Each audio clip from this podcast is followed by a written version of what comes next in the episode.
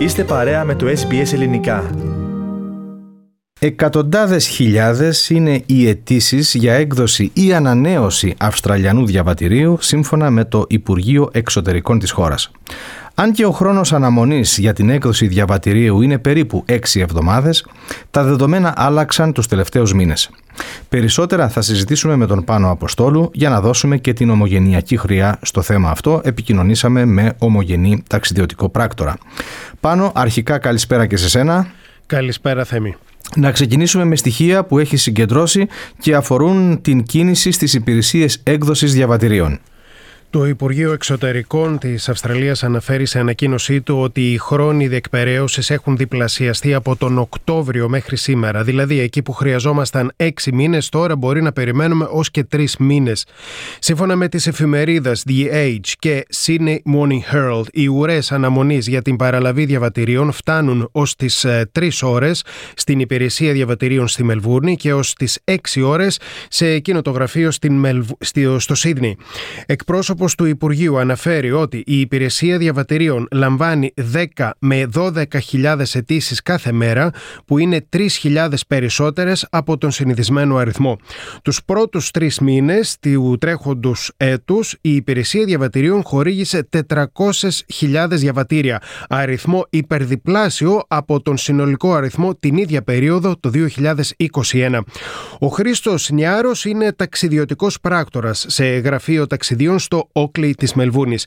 Είπε στο πρόγραμμά μας γιατί υπάρχει ευξημένη ζήτηση και τι γίνεται με τα διαβατήρια. Όσοι έχουμε μείνει και έχουμε βιώσει όλη αυτή την κατάσταση των εγκλισμών και των μέτρων και των περιορισμών, το ταξίδι είναι μία λύτρωση και μία διαφυγή και πολύ δε περισσότερο όταν κάποιοι ε, σε τακτά χρονικά διαστήματα, κάθε δύο χρόνια, κάθε τρίτο χρόνο, ταξιδεύουν και ονειρεύονται διακοπές και να επιστρέψουν ε, στα πάτρια, στο πούμε, εδάφη. Γενικά όμως υπάρχει μια κίνηση προς πάσα κατεύθυνση. Δεν είναι μόνο προς ένα συγκεκριμένο προορισμό. Όταν έρχεται κάποιος πελάτης και θέλει να βγάλει εισιτήριο για το εξωτερικό, για την Ελλάδα, για την Κύπρο κτλ. Ε, δεν του ζητάτε αν έχει ε, διαβατήριο και αν είναι ακόμα έγκαιρο. Βεβαίως ζητάμε, αυτό είναι απαραίτητο. Είναι υποχρεωμένος να μας προσκομίσει το διαβατήριο όταν θα εκδοθεί το λιγμένο διαβατήριο και από εκεί και πέρα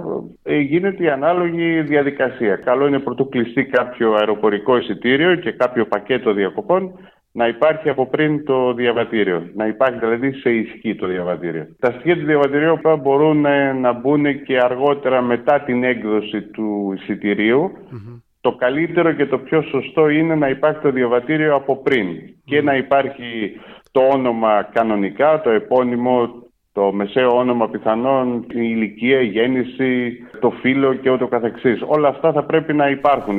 Ο τόπος που εκδόθηκε το διαβατήριο στην Αυστραλία, στην Ελλάδα, στην Κύπρο ή οπουδήποτε αλλού, όλα αυτά θα πρέπει να μπουν μέσα στο σύστημα. Ο ταξιδιωτικός πράκτορας Χρήστος Νιάρος, πάνω αν κάποιος θέλει να ταξιδέψει έχει βγάλει εισιτήριο. Αλλά είτε έχει χάσει το διαβατήριό του, είτε αυτό έχει λήξει. Τι μπορεί να κάνει; Λοιπόν, με επιπλέον χρέωση το διαβατήριο μπορεί να είναι έτοιμο σε δύο εργάσιμες ημέρες από τη στιγμή που οι υπηρεσίες λάβουν όλα τα έγγραφα ταχυδρομικώ. Και αυτό είναι κάτι που κάνει πολλοί κόσμος θέμη και όπως έχουμε ενημερωθεί και αρκετοί ομογενείς. Τα, διαβατήρια, τα διαβατήρια έκτακτης ανάγκης ισχύουν μόνο για έως 12 μήνες και δεν διαθέτουν το chip. Έτσι δηλαδή υπάρχουν περιορισμοί στην χρήση τους σε ορισμένες χώρες.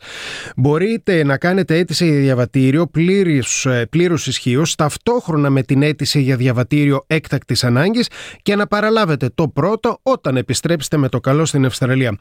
Αν πάλι συνέβη κάτι σοβαρό στην Ελλάδα ή στην Κύπρο και σας αφορά, όπως παραδείγματος χάρη ο θάνατος ένα, ενός συγγενικού σας προσώπου, μπορείτε να υποβάλλετε αίτημα για χορήγηση προσωρινού ταξιδιωτικού εγγράφου. Όταν φτάσετε στη χώρα προορισμού, πρέπει να κλείσετε ραντεβού με τις Αυστραλιανές προξενικές αρχές για έκδοση διαβατηρίου. Η έκδοση του διαβατηρίου θέμη κοστίζει 308 δολάρια και αν επήγεστε και χρειάζεστε το διαβατήριο έκτακτης ανάγκης, θα πληρώσετε επιπλέον 225 δολάρια. Area. Υπάρχουν πάνω και εκείνοι οι ομογενείς που δεν έχουν Αυστραλιανό διαβατήριο αλλά το ελληνικό ή το κυπριακό. Δηλαδή είναι Έλληνες υπήκοοι και Κύπροι υπήκοοι που ζουν εδώ στην Αυστραλία. Τι γίνεται αν λήξουν τα διαβατήριά τους; Αν είστε Έλληνας ή Κύπριος υπήκο, βρίσκεστε στην Αυστραλία και έχετε λιγμένο διαβατήριο, μπορείτε να επιβιβαστείτε σε πτήση για Ελλάδα. Να σημειώσουμε εδώ ότι δεν απαιτείται πλέον να προσκομίσετε πιστοποιητικό εμβολιασμού κατά του κορονοϊού ή αρνητικό τεστ για να εισέλθετε στην Ελλάδα ή στην Κύπρο. Αλλά όταν επιστρέφετε από το εξωτερικό προς την Αυστραλία πρέπει να συμπληρώσετε οπωσδήποτε την ψηφιακή δήλωση επιβάτη. Στα αγγλικά Digital Passenger Declaration. Η συμπλήρωσή τους γίνεται μόνο διαδικτυακά. Μπορεί να ξεκινήσει 7 μέρες πριν την αναχώρησή σας από την Ελλάδα ή την Κύπρο για την Αυστραλία. Στη δήλωση αυτή θα σας ζητήσουν να αναγράψετε τον αριθμό πτήσης, το διαβατήριο που είναι σε ισχύ και θα χρησιμοποιήσετε για να ταξιδέψετε στην Αυστραλία, τα ταξίδια που κάνετε και σε ποιες χώρες τις προηγούμενες δύο εβδομάδες, τον προορισμό σας και αν έχετε εμβολιαστεί κατά του κορονοϊού. Ωστόσο αυτό δεν θα πρέπει να θορυβήσει τους ανεμβολίαστους ταξιδιώτες διότι μπορούν να επιστρέψουν κανονικά στην Αυστραλία.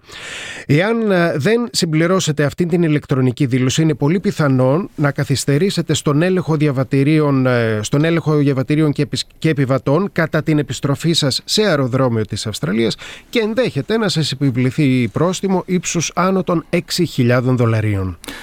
Με την ευκαιρία πάνω να πούμε στους ακροατές μας πώς κυλάει η κίνηση στα αεροδρόμια της χώρας, της Αυστραλίας. Τα προσωρινά στοιχεία θέμη από την Στατιστική Υπηρεσία δείχνουν ότι τον Απρίλιο μόνο έγιναν 611.000 αναχωρήσεις από τα αεροδρόμια της χώρας.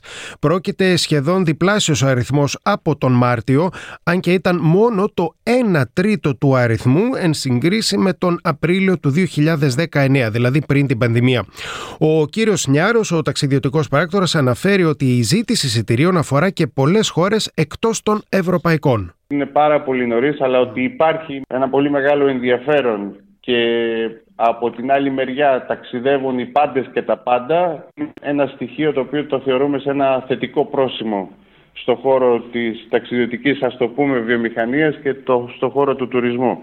Μιας και μιλάμε για το χώρο της Ευρώπης, για Ελλάδα, για Κύπρο, για τη Μεσόγειο γενικώς. Ο Ιούνιος και ο Ιούλιος είναι υπαθμόν, ας το πούμε έτσι, και γενικώ υπάρχει πολύ μεγάλο ενδιαφέρον. Τρομερό μεγάλο ενδιαφέρον και από όλες τις ηλικιακές ομάδες. Και ένα άλλο στοιχείο το οποίο φαίνεται μέχρι αυτή τη στιγμή υπάρχει πολύ μεγάλη επιστροφή του κοινού, των ταξιδιωτών, των ενδιαφερόντων στα ταξιδιωτικά γραφεία.